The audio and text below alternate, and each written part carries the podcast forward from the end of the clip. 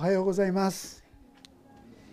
えー、ロマ書の学び始めてもう7ヶ月目に入ですね入ってんですね。早いものですね、えー、ちょうど教理の学びみたいなですねようにいろんなことをですねご一緒に学んできていますけども私たちは信仰義人というねとっても大切なその信仰の教理の学びの中に入っているわけですが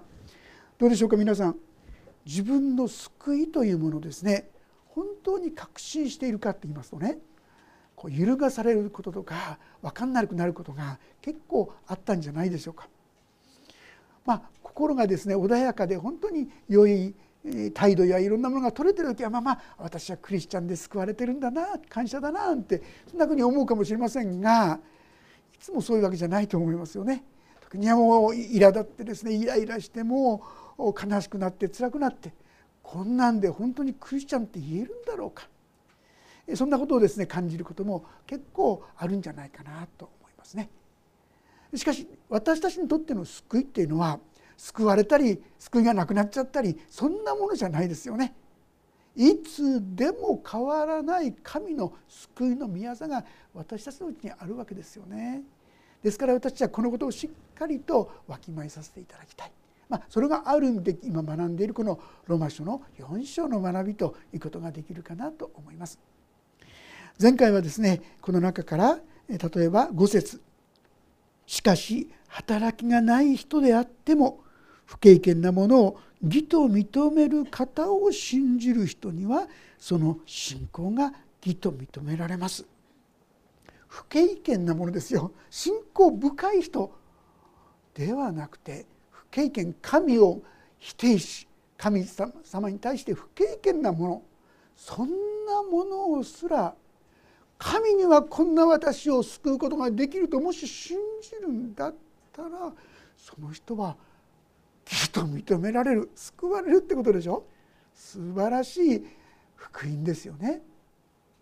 そして具体的な例としてその次に出てくるのはダビデの話ですよ。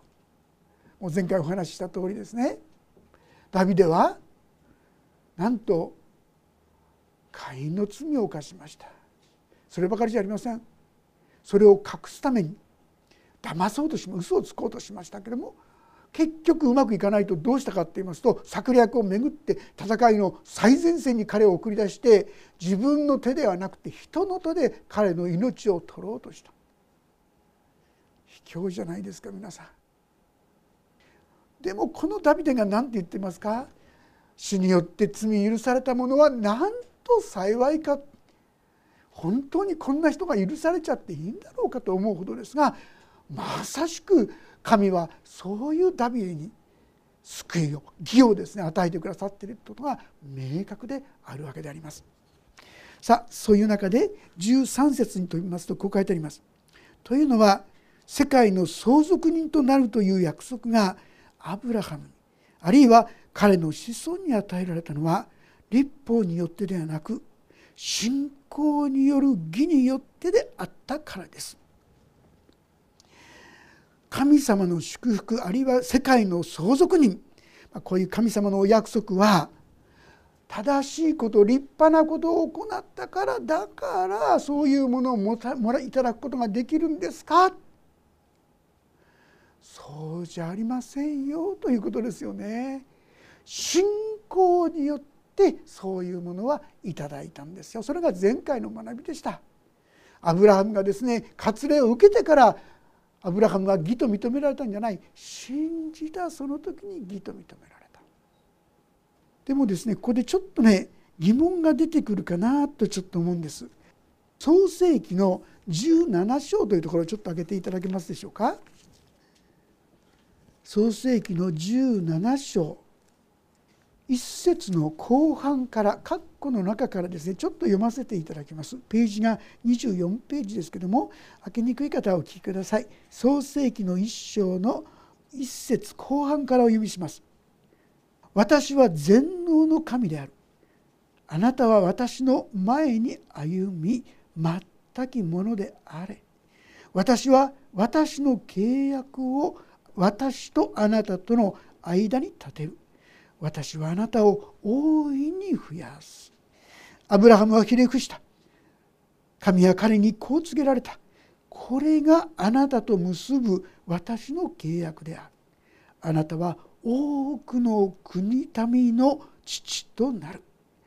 あなたの名はもはやアブラムとは呼ばれない。あなたの名はアブラハムとなる。私があなたを多くの国民の父とするからである私はあなたをますます子孫に富ませあなたをいくつもの国民とする王たちがあなたから出てくるだろうあこんなこと言われたわけですよ。今ですねこの17節以降に出てきますが多くの国民の父ロマ書のこの言葉はこの箇所から取られているんですね。ところがですねこの言葉のずっと後の方を読みますとね私たちの心をちょっと騒がせる言葉が出てきます。9節以降読ませていただきますが17章9節以降。また神はアブラハムに仰せられた。あなたは私の契約を守らなければならない。あなたもあなたの後の子孫も世々にわたって次のことが私とあなた方との間でまたあなた方の後の子孫との間であなた方が守るべき私の契約である。あなた方の中の男子は皆割礼を受けなさい。あなた方は自分の包皮の肉を切り捨てなさい。それが私とあなた方の間の契約の印となる。いかがでしょう皆さん。あれ？やっぱり立法を守れって言ってんじゃないの？ってね。信仰によって義とされて信仰によって諸国の民の父となった。相続人となった。なのにやっぱり立法を守らなきゃいけないんじゃないの？とこういうふうに心を惑わせる言葉が出てくるわけで。だからこそ今日のところそうじゃないんだよということをですね。解き明かしてくださっているということができるかと思います。今日のところを読ませていただきますが16節から「そのようなわけで全ては信仰によるのです」もう一度繰り返しますね。立法じゃないですよ。立派なことをやってああやってこうやってじゃないです。信仰によってですよ。それはことが恵みによるようになるためです。全てのことは恵みによってというのが神様のご計画です。全ての人ユダヤ人にとっても違法人にとっても恵みによって神の祝福に預かるこれが神様のご計画であるわけでありますこうして約束が全ての子孫にすなわち立法を持つ人だけでなくアブラハムの信仰に倣う人々にも保証されるので。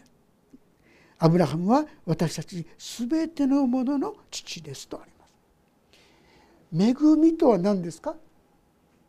恵みとは受ける資格のないものが受けるのが恵みですよ。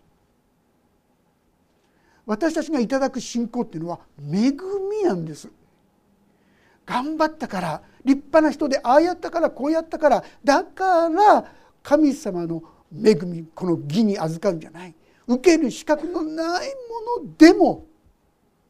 それはアブラハムの直接の子孫であるユダヤ人であろうといやもうその神から離れたと言われた違法人であろうと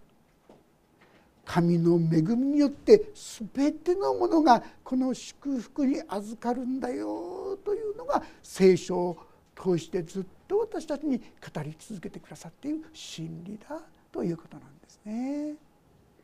17節にですからこうあります。私はあなたを多くの国民の父とした今先ほど読んだ創世記の言葉ですね。と書いてある通りです。彼は死者を生かしないものをあるものとして召される神を信じその見前で父となったのです。彼は望み得ない時に望みを抱いて信じあなたの子孫はこのようになると言われた通り多くの国民の父となりました。彼はおおよそ100歳になり自分の体がすでに死んだも同然であること。またサラの体が死んでいることを認めてもその信仰は弱りませんでした。不信仰によって神の約束を疑うようなことはなくかえって信仰が強められて神に栄光を期し神には約束したことを実行する力があると確信していました。だからこそ彼にはそれが義と認められたのです。ここにアブラハムが持った信仰の内容が記されています。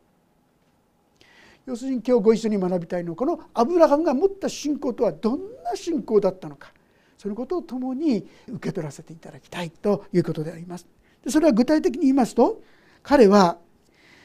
死者を生かしないものをあるものとして召される神と書いてあります。死者を生かしっていうのは、まあ、2通りの意味があるかなと思います。一つはですねもうアブラハムもその体90を超えてもはやですね子供を産むなど絶対ありえない特に奥様のさらにしてはですねもう女性の常のことがもうなくなっていますですから子供が生まれることはありえないなのに信じた。その神をですね信じた。そこから生き返らせるってことでありますがもう一つの意味はですね彼はイサクという人神様によって捧げなさいって言われたんです。子供がですね100歳になって子供が与えられて捧げなさいって意味は生贄にしなさいって意味であります。えー、そんなことしたらアブラハムの子孫がもうこの星の数のようになるって言われてアブラハムそれを信じたのにそれがダメになっちゃうじゃないと私たちだったら考えると思うんですがアブラハムはどう考えたかご存知ですか？神がこのイサクを捧げなさいっていうことは神の約束は絶対変わらないからだからイサクはよみがえるんだって信じたんですよ。神が捧げなさいってことは一旦生贄として捧げてもよみがえるんだ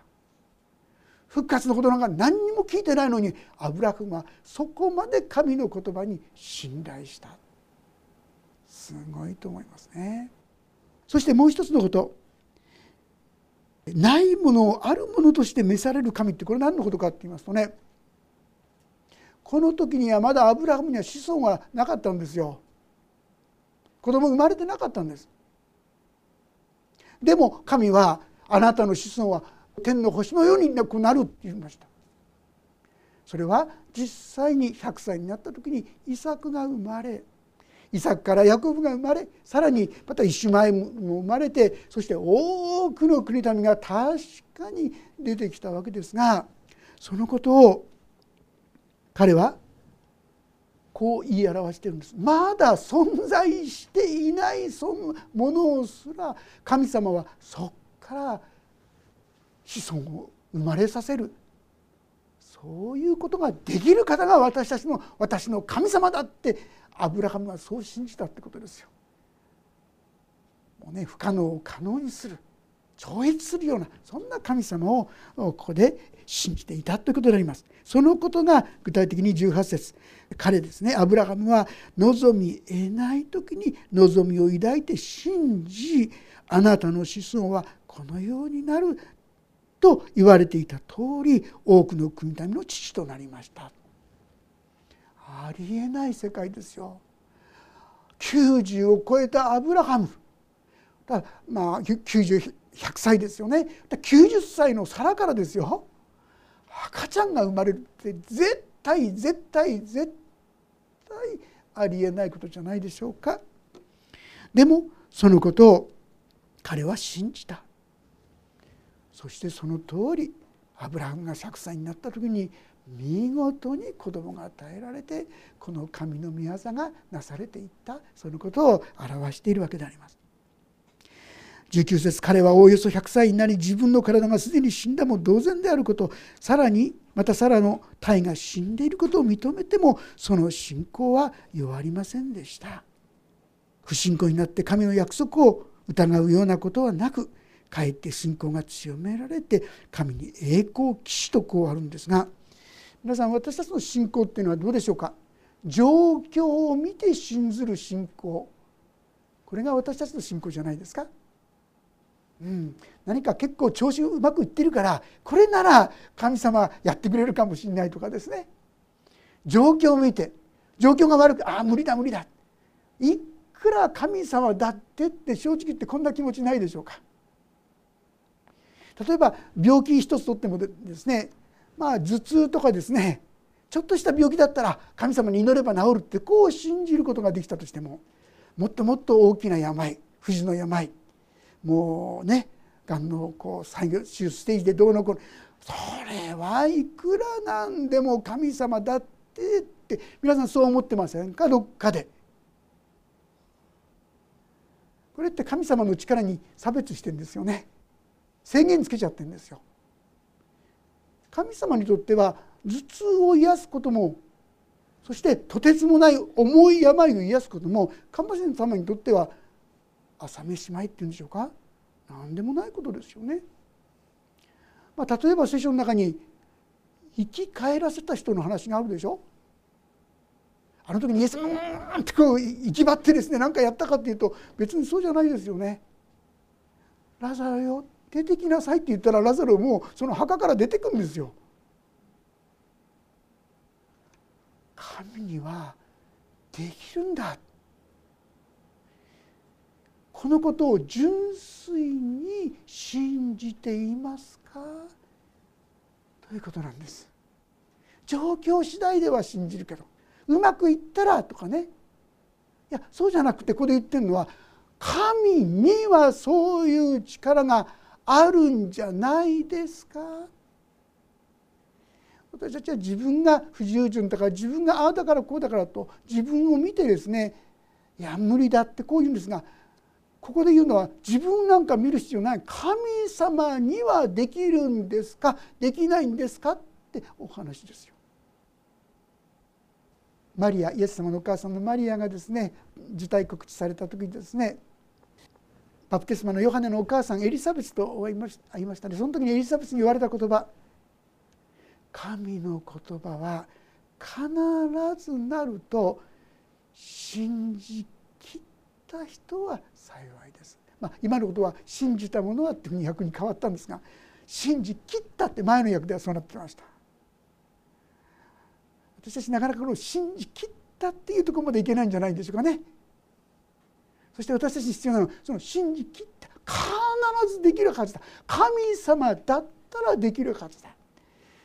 こういう信仰を養っていただくことが、大切この状況なら答えてくれるかもしれない。ああいうことがあればできるかもしれない。じゃない。私たちが状況がじゃない。神にはできるんですか？できないんですか？っていうお話ですよ。全能の神という言葉はそうでしょ？何でもできる神様を私たちは信じているわけじゃないですか。でも正直言いましてこの全能の神をなかなか信じられない。頭では知ってます聞いてますでも本当にそうだなって受け取ることが弱いんじゃないでしょうかね。それゆえにどうもですね神様のこの驚くような御業に預かることもまたこう少なくなってしまうかなそんなことを思うわけであります。アブラハムはその100歳になって奥さんもですねそういう状況であってもその信仰は弱りませんでした。状況がどうであると神はどんな方ですかってことにおいてだったら変わる必要ないでしょ。どんな状況でも神にはできると信じることは大切ですしそれは私たちにもできることなんですね。私たちが勝手に神を小さくしてしちゃってるっていうことなんです。私たちの神様はそういうすごい方なんだということを心にもう一度しっかりと入れておきたいと思います。そしてさらに次のところ20節。不信仰になって神の約束を疑うようなことがなくここです。私たちがですね特に覚えたいのはなぜそこに信じられないんですかっていうことですが立っていられないんですかっていうことですがここにありますように不信仰によって約束を疑っちゃうんですよ。神の言葉はあるんです。あったとしても「でもね」と言って神の言葉を疑っちゃう。こうすると神の技は起きなくなっちゃうんですよ。ヘブル書の10章というところをちょっと開けてみたいと思います。ヘブル人への手紙の10章35節から39節までもし開けられたらご一緒に読んでみましょう。451ページですね。ヘブル人への手紙の10章の35節から。よろしいでしょうか？それでは読みしましょう。3はい。ですからあなた方の確信を投げ捨ててはいけません。その確信には大きな報いがあります。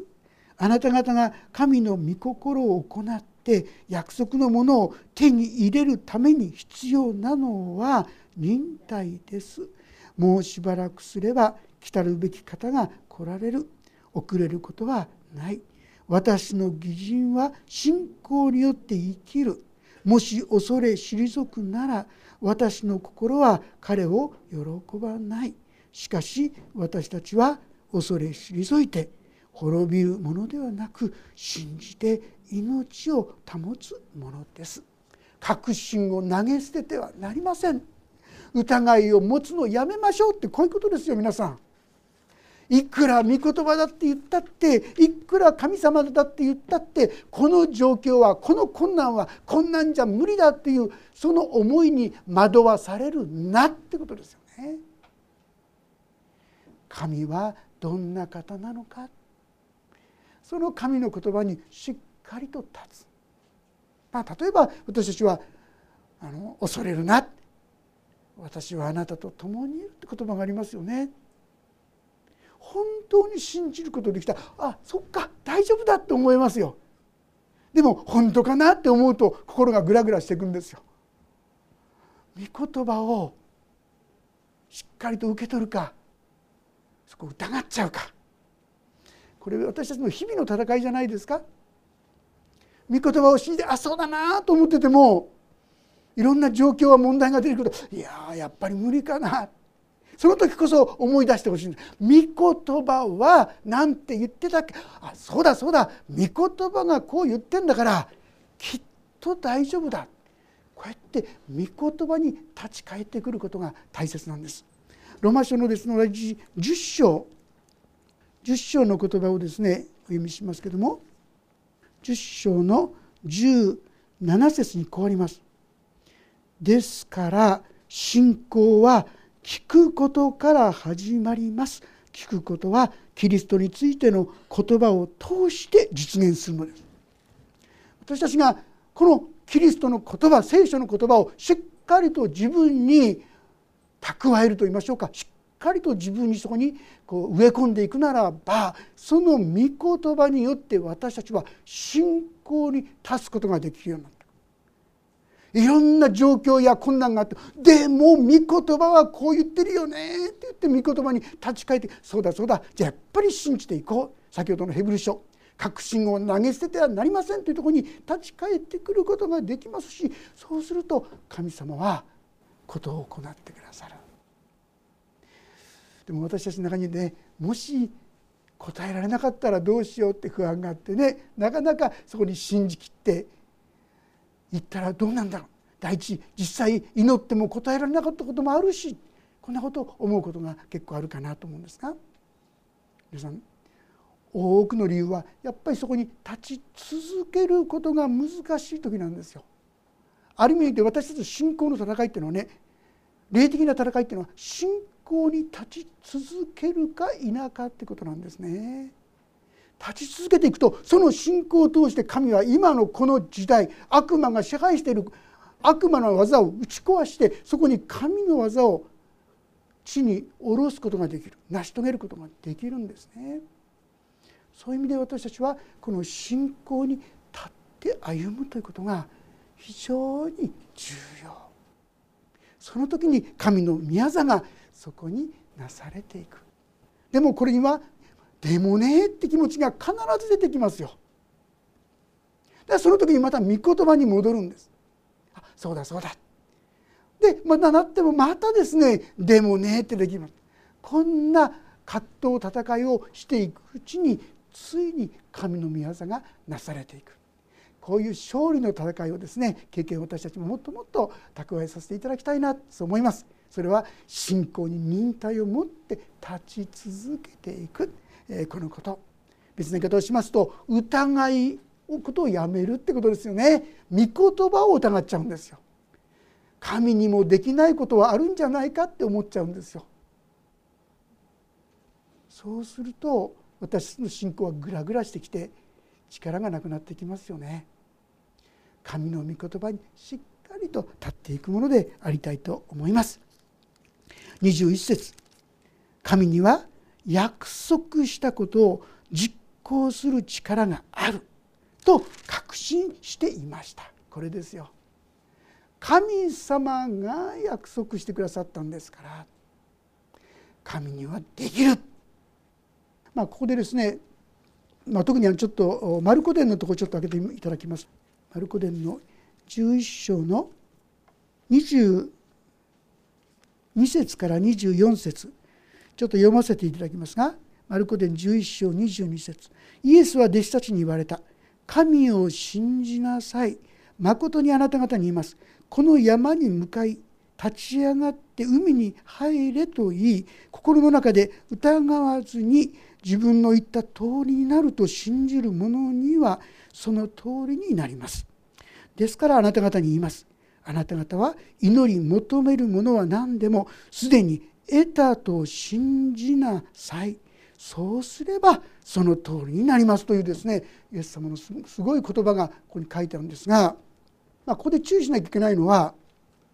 私たちの好き勝手な願いに何でも応えてくださるというそういう意味じゃありません。まあ、祈る時にはですね主の祈りを通してイエス様が語られたのはまず最初に何て祈るか皆が崇められますようにということですよ。神様の栄光のためにというその心自己中心じゃないんです。神の栄光が表されるためそのためだったら山この海を中に入れと言って本当に信じたらそうなるって言うんです。でもなかなかそこまで私たち信じきることが現実には難しいですよね。ですが私たちは相手言うなら神様どうぞ私には信じきれないんです。信仰に立てないんです。でも信仰を与えてください。信じれるようにしてください。そんな祈りを神様に捧げていくのがいいんじゃないかなと思います。そうする時に神様は不思議にそういう信仰信仰っていうのは神様くださるんですよ。頑張って頑張って信じよう信じようって本当に信じることができるんですよ。そういう信仰を神様がくださる。ならばくださったものはもうしっかり握って神は必ずこのことをしてくださる。神の御言葉確信が与えられたものに立ち続けていく時に神はその御業を成してくださる。ですからここにあるのは信じて祈った時にはすでに叶えられたと信じなさい。えー、ちょっとって思いません、こんなことやっちゃって答えられなかったらどうすんの？なんてですね こんなこと思いますよ。実際そういうことでなかなかですね信じきることに怖さを覚えるんですが一人の方のことをですねちょっと思い出すんですがあの前の前使あのご奉仕させていただいた教会の方なんですけどもその人はですねまあ、お子さんのことなんですがそのお子さんはまだ信仰がですね十分にはっきりと信じるというかいかなかったんですがその方が大学受験の時ですねとてつもない高い大学をですねレベルの高い大学を受験するっていうんですよ。みんなにやめなさいってね。なこと無理に決まってるでしょ。ダメに決まってるでしょ。もう学校の先生からもう知り合いもうこれケチョンケチョンにされでも受けるって言うんですね。まあ、どうしてかなと思ってたんですがお母さんクリスチャンのお母さんがずっと祈ってた時になんと不思議なことに神様受からせてくださるっていう不思議なんですがそういう確信に導かれちゃったんですって。そのとてつもないね。その大学にですねでもはっきり言いまして言う人に言うことできなかったっていうんですね そんなこと言ったら笑われるに決まってるしありえないで結論としてどうなったかと言いますと受験が受けた時に彼がよりも成績のいい人は全部そこ落ちてで彼だけ本当に取ったんだそうです。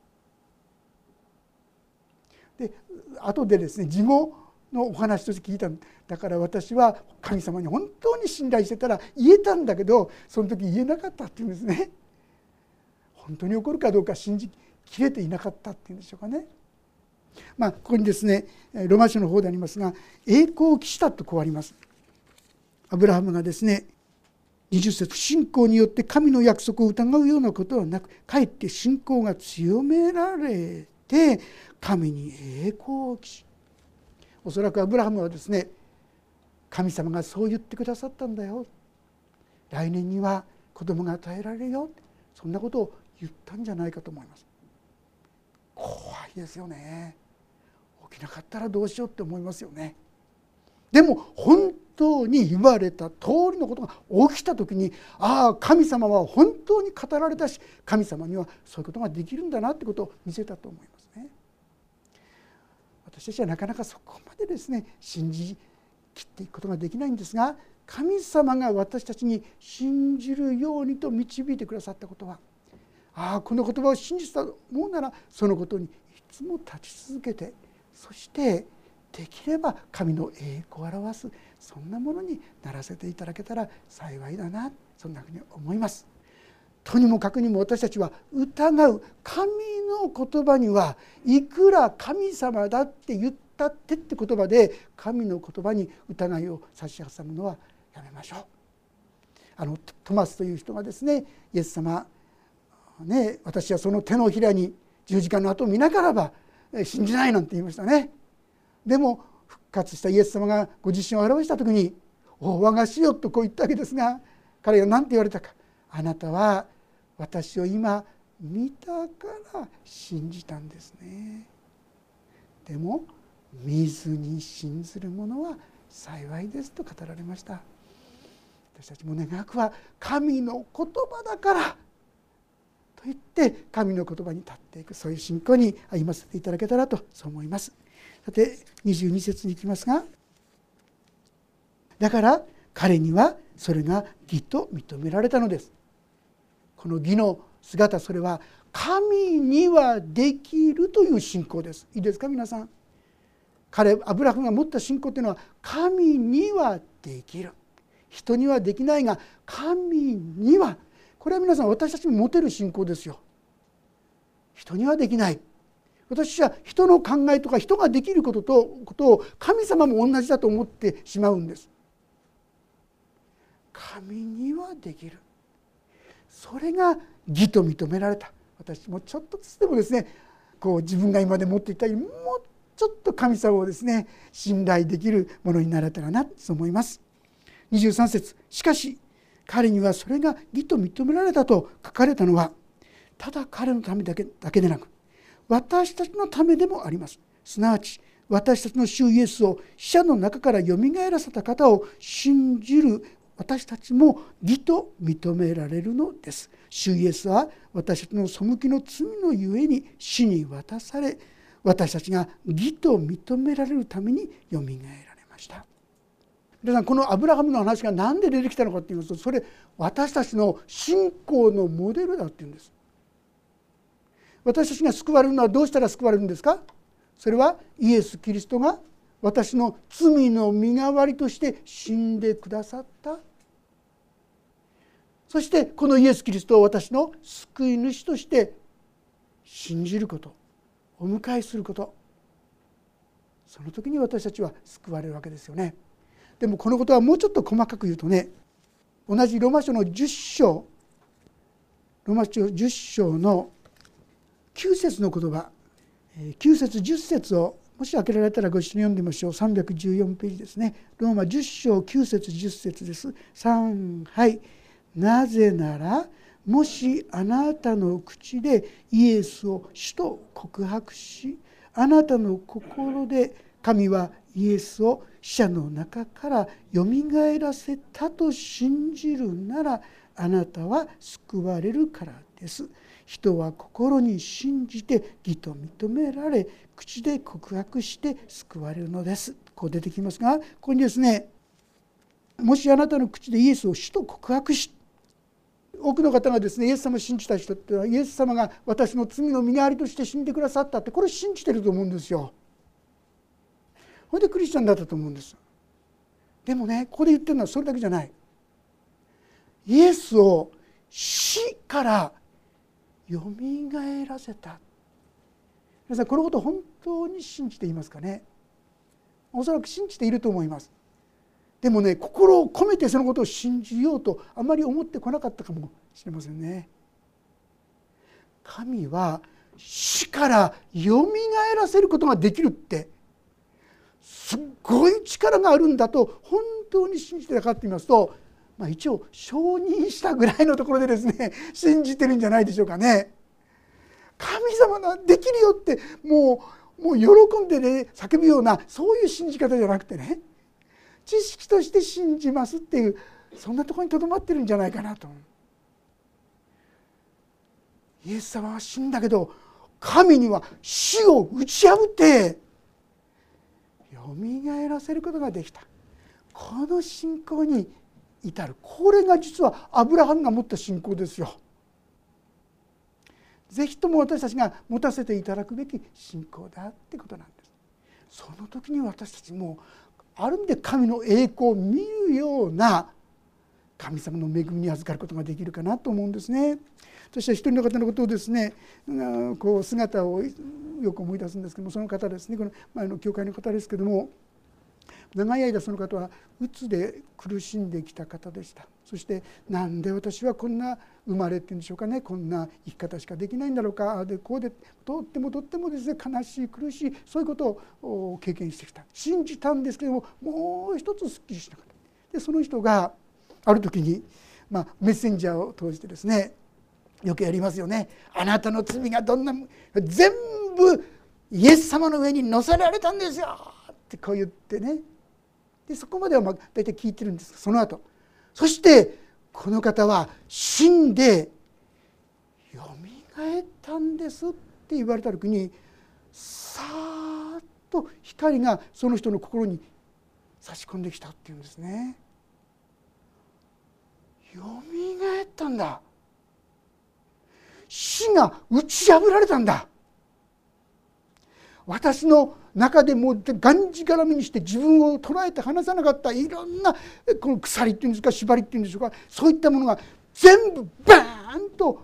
あの復活によって全部打ち破られたんだ。本当にニッコニコしながらですねそのことを話してくれた。十字架にかかって死んでくださっただけではない。死を打ち破ってくださった不可能を可能にしてくださった神はそうしてくださったってことを受け取った時に彼女の信仰は本当に生きて働くものになり始めたんですね。もちろん落ち込むこともあるんですよでもまた御言葉に帰ってくると「そうだそうだ」って言ってまた元気に立ち上がることができる。私たちもいつも私の神様どっか行って死んじゃったのかなって昔あのルターって人の奥さんがね喪服を着てルターの前に現れたそうですねそして「どうしたんだ？誰かあのお葬式あったのか?」って聞いたらですね「ええあなたの神様が」って ねえもうあのウィットがありますけどもあのルターもちょっと鬱的なとこがある人みたいですよね。こういう暗い顔してたんでしょうね。奥さんがですね「あなたの神様が死んじゃった」ってね、えー、ルタはそれで思い直したようですね「あそうだそうだいかんな」ってね。私たちは本当に復活させしていただいた神を信じてるんですよ。不可能を可能にする神様を信じてるんですよ。ああ神様私は不信仰でした。あ私は疑うものでしたと言って御言葉にもう一度立ち返って言葉に立って歩むお互いとされていけたらと思います。私たちがこの復活の信仰をいただく時に私たちもですね前に向かっていく力が次第次第に与えられていくのではないかと思います。お祈りをいたします。天のお父様私のうちには神の御言葉を受け止めるそういう思いとともにでもだって無理そんな思いがつもやってきます。そして時には御言葉を信じるよりもそっちの方を取ってしまいます。神をどうぞ私たちがこの神の言葉にもっと信頼してそうだこの方は死を打ち破ってよみがえらせることができる神なんだ。どんなことでもできる方なんだ。ここに立ち返ってくることができるように助けてください。そして神様あなたがなさろうとする栄光の宮座に私たちも預からせてください。多くの私たちには失望の経験があります。それに大胆に信頼することが怖くなっています。でも主よあなたの御言葉に間違いはありません。どうぞ御言葉に固く立って。そして神の栄光を共に仰ぎ見るものとしてください。安定に委ねます。主イエスキリストの皆によって祈ります。アーメン。もうしばらくそれぞれに音の祈りをお捧げください。